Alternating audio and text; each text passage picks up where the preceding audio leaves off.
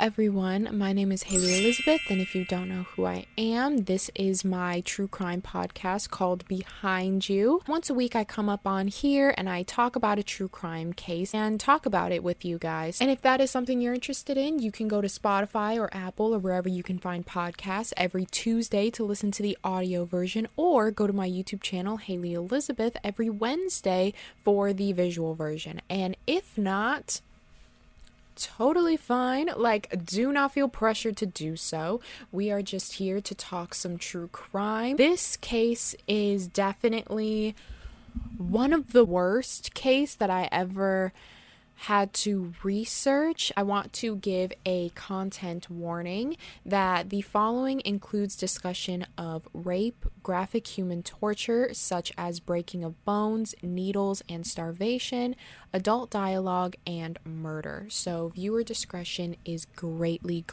advised. So with all of that being said, let's get right into today's case. Junko Furuta was born on January 18th, 1971, in Saitama, Japan, more specifically the Misato area. She grew up with her mom, dad, and her older brother and her younger brother. She attended Yashio Minami High School. She was said to be a very good student. She was very lively. She kind of talked to a little bit of every friend group, and she also had very attractive features, which made her very popular in high school. She actually had dreams of becoming a K-pop idol star. And even though she was only in high school, she was very mature and responsible for her age, and a lot of her friends gave her the label as like the mom of the group. You know how like in every friend group there's always the mother figure in the friend group, the one that takes care of everyone, that makes sure everyone has like eaten and like just make sure that everyone's okay. That's basically who Junko was in her friend group. And every time one of her friends was feeling down, she would do everything in her power to just make them feel better. As I said, she was very mature and responsible for her age, in that she had a part-time job at a plastic molding factory, and she had saved most of the money that she had gotten from this factory job in order to fund for a little graduation trip she had planned for herself. And even when she was a senior in high school, she had really good grades, and even after high school she had a job already lined up for her at an electronics retailer. So even after high school, she was set. She wanted to go to college. She already had a good paying job straight out of high school.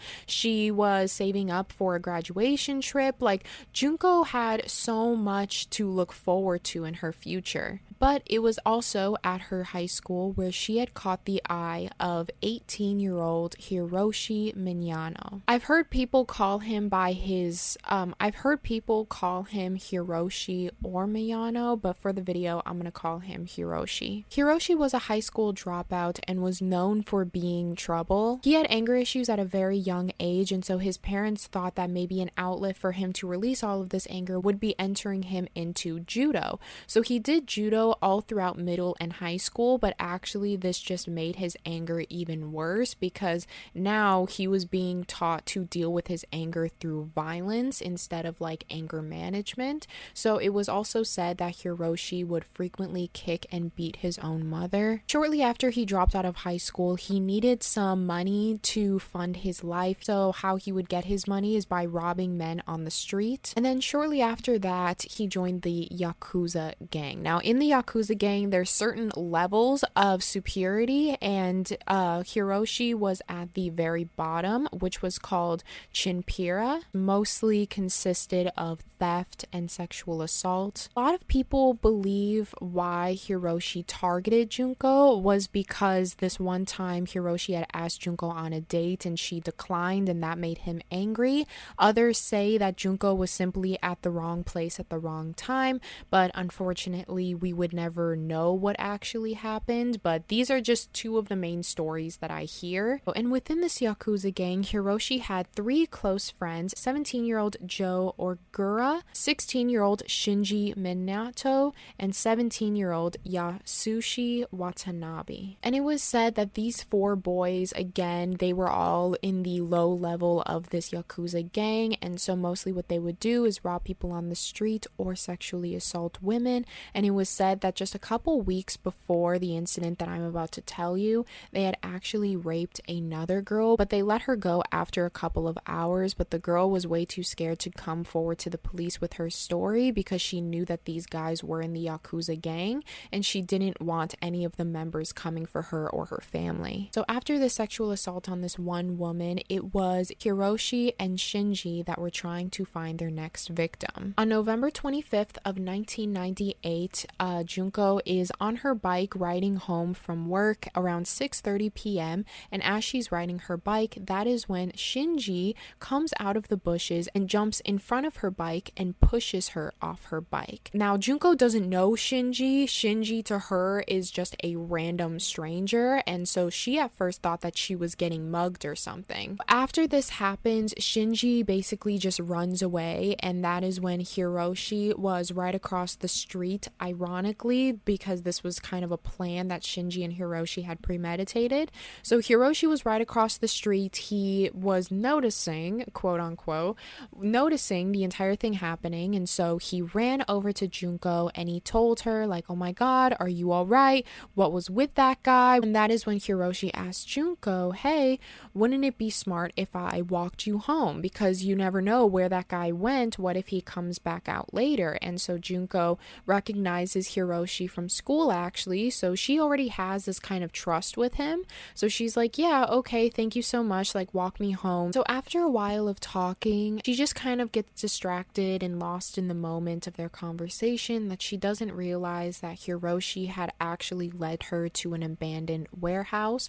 When they got to the abandoned warehouse, Hiroshi told Junko if she doesn't do what he says, then she will be reported to the Yakuza gang and someone will come and kill her. So she abides by everything Hiroshi says because she doesn't want this gang to kill her or her family, and that is when in this abandoned warehouse Hiroshi rapes Junko. Then afterwards, Hiroshi led Junko to a nearby motel where she was again raped twice more. The very next day, on November 26th, that is when Hiroshi calls his three friends in the Yakuza gang to basically brag about what he just did. And then when Hiroshi gets off the phone around 3 a.m. that night, that is when Hiroshi meets up with Joe, Yasushi, and Shinji, all at the park with Junko. All of them were at the park currently, and Hiroshi had brought Junko's things with him, and so they went looking through her things and they eventually found her address book and found out where she lived.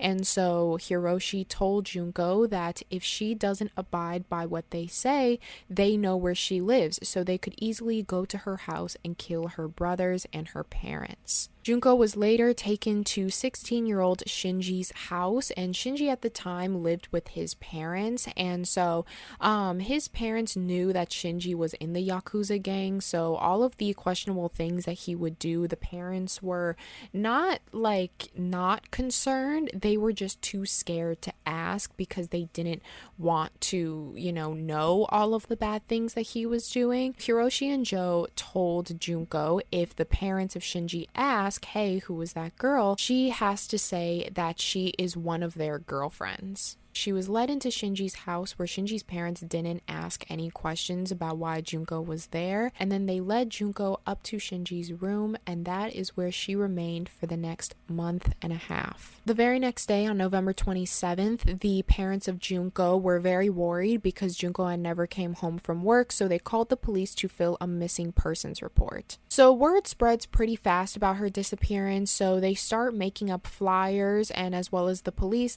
start organizing searches for Junko, asking witnesses. So when they saw that people were really looking for Junko, organizing searches, the boys got very scared that they were going to get arrested because they had Junko, and they didn't want to let Junko go because they were afraid that she was going to tell on them to the police. The boys basically told Junko to call her parents and tell her parents that she's okay and she ran away from home and she's currently staying with a friend, and to beg them to call off off the search, and they told her that if she didn't do this, then the Yakuza gang was gonna come for her and her family. She didn't know what to do. She was also only 17 years old at the time. I'm not sure if I mentioned that already, but she was a young girl. She was very vulnerable, and she was in a hopeless position where even if she were to try to tell her parents where she was, the three boys were staring at her the entire time. So it was very hard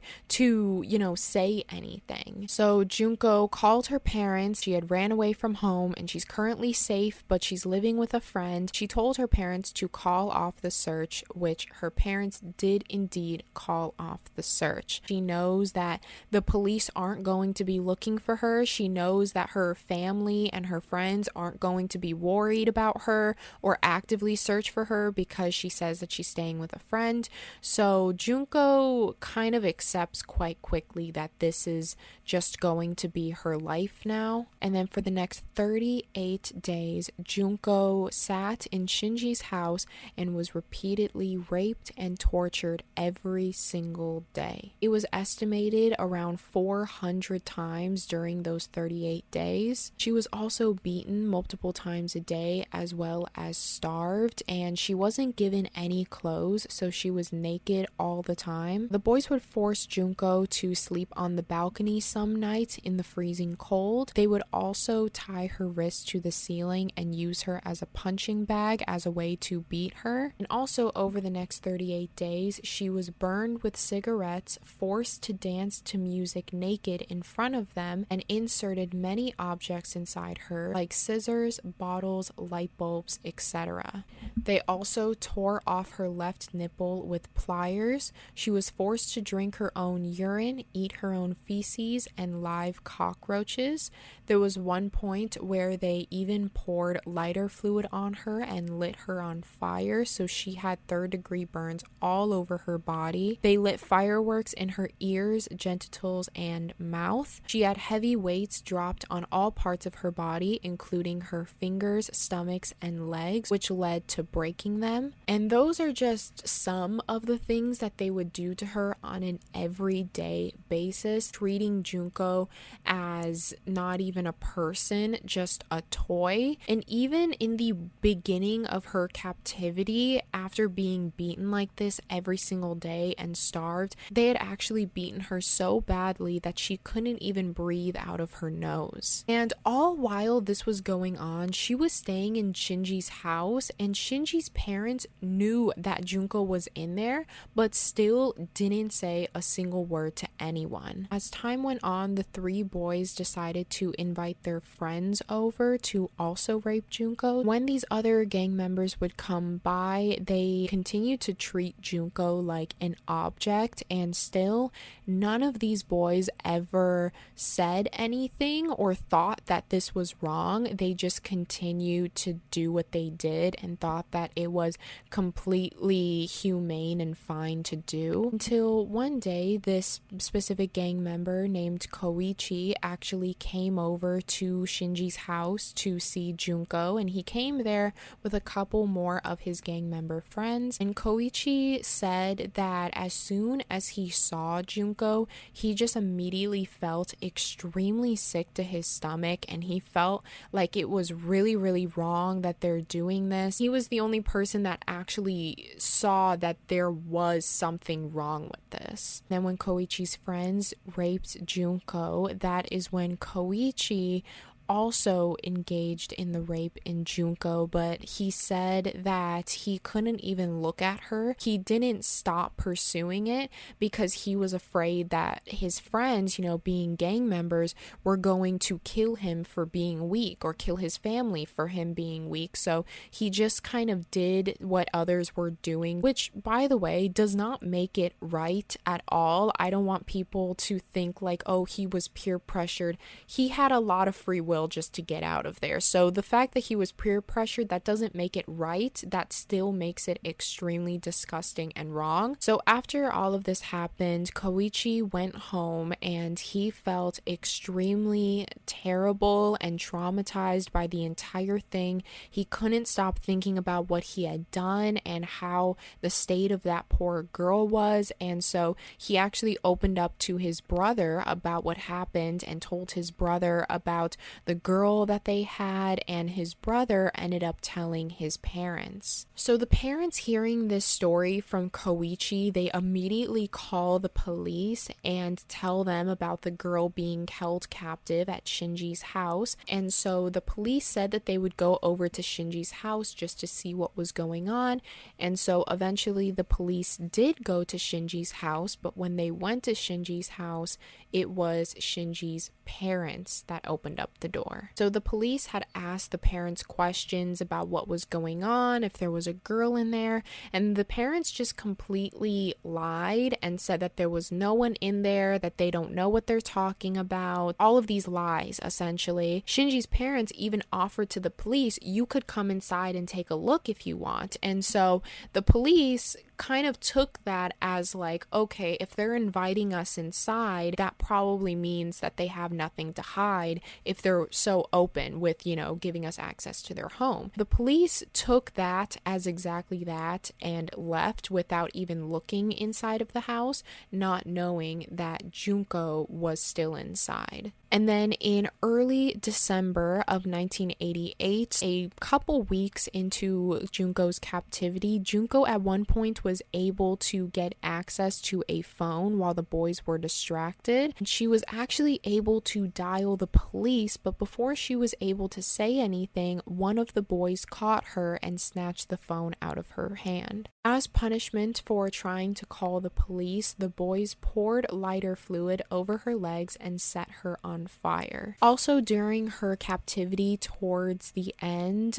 Junko was constantly pleading with the boys just to kill her. She didn't understand why they still had her alive if they were just going to hurt her and torture her. She couldn't go on with her life every single day with this fear and this pain. And so she pled with the boys all the time to just kill her, but the boys refused. Junko's body was so crippled to the point where it took her almost an hour to go upstairs just to the bathroom, until later on she completely lost all control of her bowel movements, and because of this the boys would punish her for it. She was also throwing up very often because, as I said, her body was just such in a deteriorating state that every time she would eat or drink something, her body would immediately reject it. And so when she would throw up, she would also get punished by the boys as well. Because of her injuries, her body and her face became extremely unrecognizable. And they also found out later on in Junko's remains that her brain size had decreased due to dehydration. So most likely throughout the end of her captivity, she wasn't even fully conscious the whole time. Since Junko's body was in such a horrific and terrible state, she was just slowly decaying in front of all of these boys, and as her body started to decay, she started to have a smell, and when she had this decaying smell to her, the boys immediately lost interest, and so they kind of just pushed Junko off to the side, and they went to go out and find another girl to replace her, and the boys brought her back and unfortunately raped her.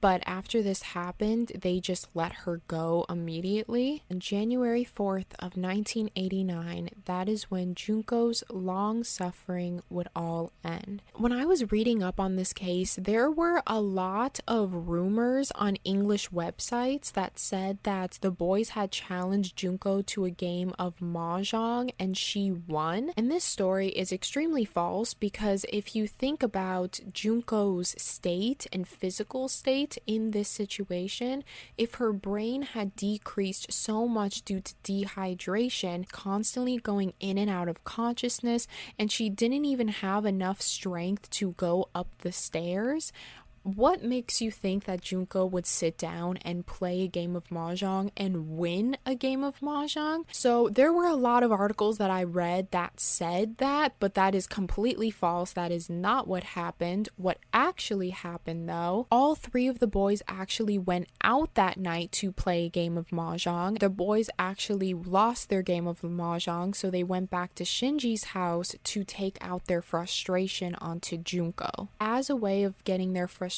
out on Junko, they beat her, whipped her, put candle wax on her eyelids, and beat her so badly that Junko was bleeding.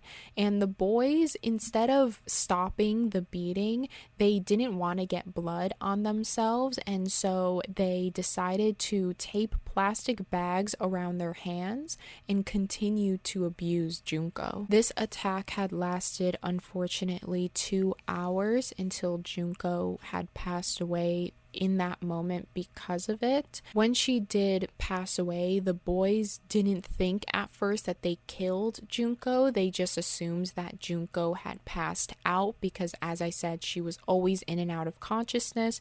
So they assumed that she would wake up in a couple of hours. Until the next morning, Shinji's brother went to go see Junko and found her dead body lying in Shinji's room. So Shinji's brother told the 4 other boys, Shinji, Hiroshi, Joe, and Yasushi, he told all of them that Junko was not passed out, but she was indeed dead. So all 5 of them went up there, they're looking at Junko's body. That's when they realized that they actually did kill her. And so the 5 boys start panicking at this point. And so in a panic, they wrap her body in several blankets and then put her body in a travel bag and put that travel bag in a 55-gallon drum, filled the drum with wet concrete, and disposed of it in a concrete truck. January 23rd of 1989, Hiroshi and Joe were arrested and questioned for the rape of the 19-year-old girl. This is the girl that I was talking about when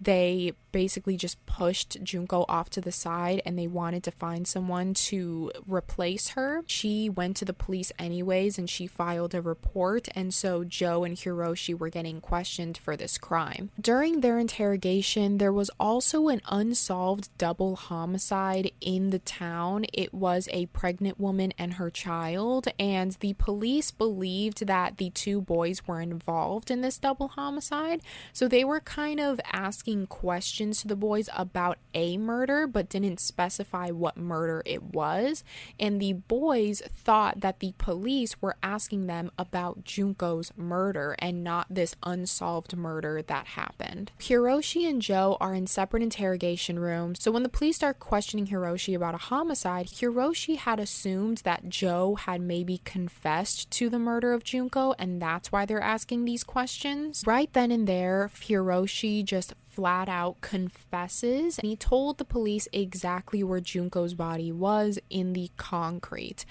The police hearing this are extremely surprised because they were not talking about Junko, and as far as they knew from a month and a half ago, they thought Junko had run away from home and she was staying with a friend. They didn't know that she was in danger at all. So hearing this information was very surprising to the police because it's not what they were looking for. They later on find Junko's body in a concrete drum where they had put her, and they were unable to identify her because her whole body was so unrecognizable, but how they were actually able to identify her was through fingerprints. That same exact day, Hiroshi and Joe were both arrested, as well as Yasushi, Shinji, and Shinji's brother. And since at the time all the boys were under 18, their identities were anonymous from the public until later on a news outlet found out what the boys' names were, and they released it to the public because they thought if you are going to do this horrific of a crime, your name should be public. Although these kids were young, they had done such a terrible and horrific crime, and they do not deserve privacy after what they had done to Junko for an entire 38 days. All the boys later pled guilty to committing bodily injury that resulted in death. So in July of 1990, that is when all five of the boys were taken to trial. During the trial, when the boys were talking about all of this, Junko's family was actually there, and it was said that the mother had a mental breakdown during the trial after hearing all of the terrible things these boys had done to her daughter. So after they had explained to the court all of the terrible things that they had done, Hiroshi Miyano, the ringleader of the entire thing, he was the one who wanted to keep Junko. He was the one who kidnapped Junko. He was the person who proposed the plan to everyone. He ended up only getting 17 years in prison. You would think this kid would get life in prison for what he did, in fear he'd do something even more or even the same thing once he left prison. And if 17 years isn't frustrating enough, Hiroshi actually went to the court and argued that his sentence was too long, and he actually tried for a lesser sentence. He explained this to the court whole time, showing absolutely no remorse or realization of the extent of what he had done, but the court ended up saying no and instead increased his sentence by 3 more years. So now he was only serving 20 and was supposed to be released at the age of 38 years old. The court also ordered Hiroshi's family to pay a specific compensation to Junko's family for all that they have endured. So Hiroshi's family ended up selling their home for $425,000 and gave all of that money to Junko's family. Now, Shinji's sentencing, Shinji was the one that kept Junko in his house for a month and a half. He helped Hiroshi kidnap Junko. He participated in a lot of the terrible things they would do to Junko, and Shinji was only given 4 to 6 years in prison. He later did the same exact thing that Hiroshi did and attempted to appeal his sentence, saying that it was way too long, but the court ended up giving him more time, so his new sentence was only 5 to 7 years. Joe Ogura was also sentenced to only 8 years in prison, and a lot of his fellow inmates said that Joe would frequently brag about what he did to Junko. He absolutely showed no remorse, no emotion to what he did to Junko, but he felt very proud of what he did. He also bragged about making newspaper headlines and that he was going to make history. Those are all of the extremely frustrating sentences that all of the boys ended up getting. As far as the aftermath of it all, on April 2nd of 1999, there was a funeral held for Junko where one of Junko's friends had said, quote, "Jun-chan, welcome back. I would have never imagined that we would see you again in this way. You must have been in so much pain, so much suffering. The happy we all made for the school festival looked really good on you. We will never forget you. I have heard that the principal has presented you with a graduation certificate, so we finally got to graduate together. Jun-chan, there is no more pain, no more suffering. Please rest in peace." So even the people in Junko's community thought that the sentencing was way too short and extremely just insulting to the family, knowing that Junko had been through so much torture and was murdered, and her body was also just thrown to the side like concrete.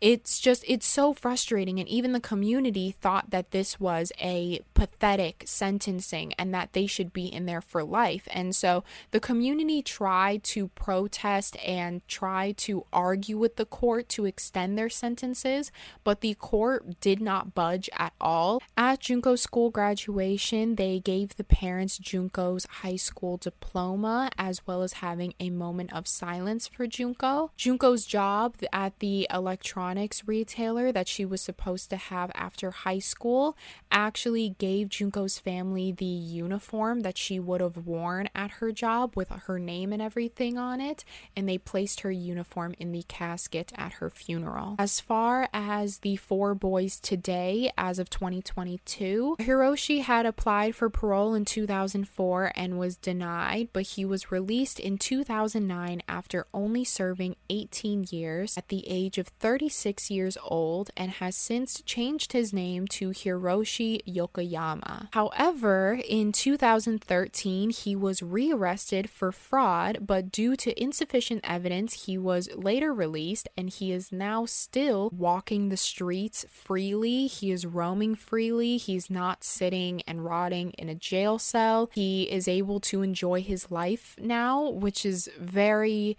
very infuriating. As far as Shinji was released in 1997 at 22 years old and has since changed his name to Nobuharu. And although Shinji's parents and brothers were not charged with being accomplices to the crime, but Junko's parents did successfully win a lawsuit against the parents. Shinji was released in 1997, but he was recently arrested back in 2018 for attempted murder and beating a 32-year-old man with a metal rod and slashing his throat with a knife. I hope that he's still in jail today, but I wasn't able to find his sentencing for this crime. As far as Yasushi was released in 1998 at the age of 24 years old and has since been living a quiet and private life. As far as Joe was released in 1999 at 25 years old, and he had changed his name to Jo Kamisaku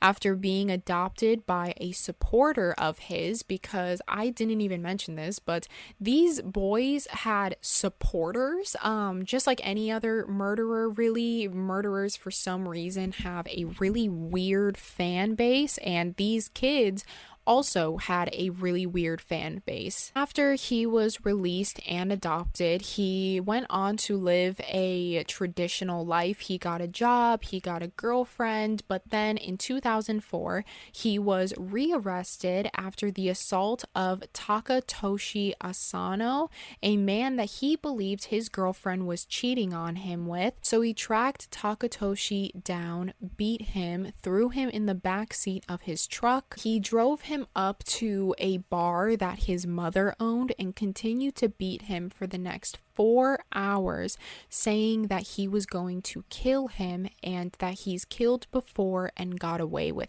it. As I said, this was in 2004, so after all of this happened, he was only sentenced to 7 years in prison and was later released in 2011. It was also said that Joe's mother went to Junko's grave quite frequently and vandalized Junko's grave, saying that Junko had ruined her young boy's life.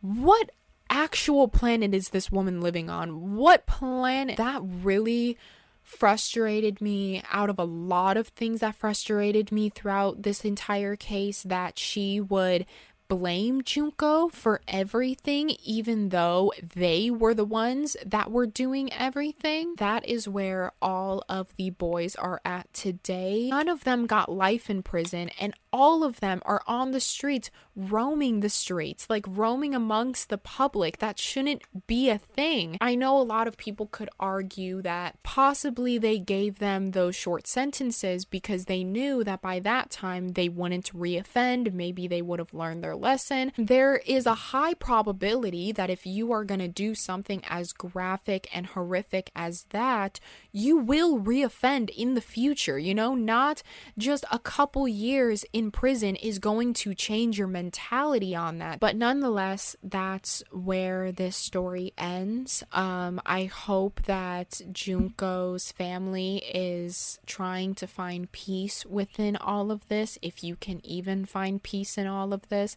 I hope that they're doing better. I hope that they continue to live on Junko's story, live out her legacy for the beautiful and incredible person that she was. She was responsible, she was mature, she was dedicated, she got good grades, she had a good friend group that she really, really cared about, and she truly cared about every single person she came in contact with, and such a wonderful girl, and was destined to do so many incredible things. And I really hope that the family is still trying to spread that message of hers. And that is the end of today's video. If you guys found this video interesting, make sure to give it a thumbs up and subscribe on YouTube, or if you are listening to this on Apple or Spotify, make sure to rate it 5 stars. That's all from me. Very, very dark case, I know. Very frustrating case, I know. Let me know your thoughts in the comments below. I would love to hear what you guys have to say about this case, because boy do I have a lot to say about this case. If you want to follow me on any of my socials, like my Instagram, that will be linked down in the YouTube subscription, as well as my PO box if you want to send me anything. That is all from me, and I will see you guys next week. Bye.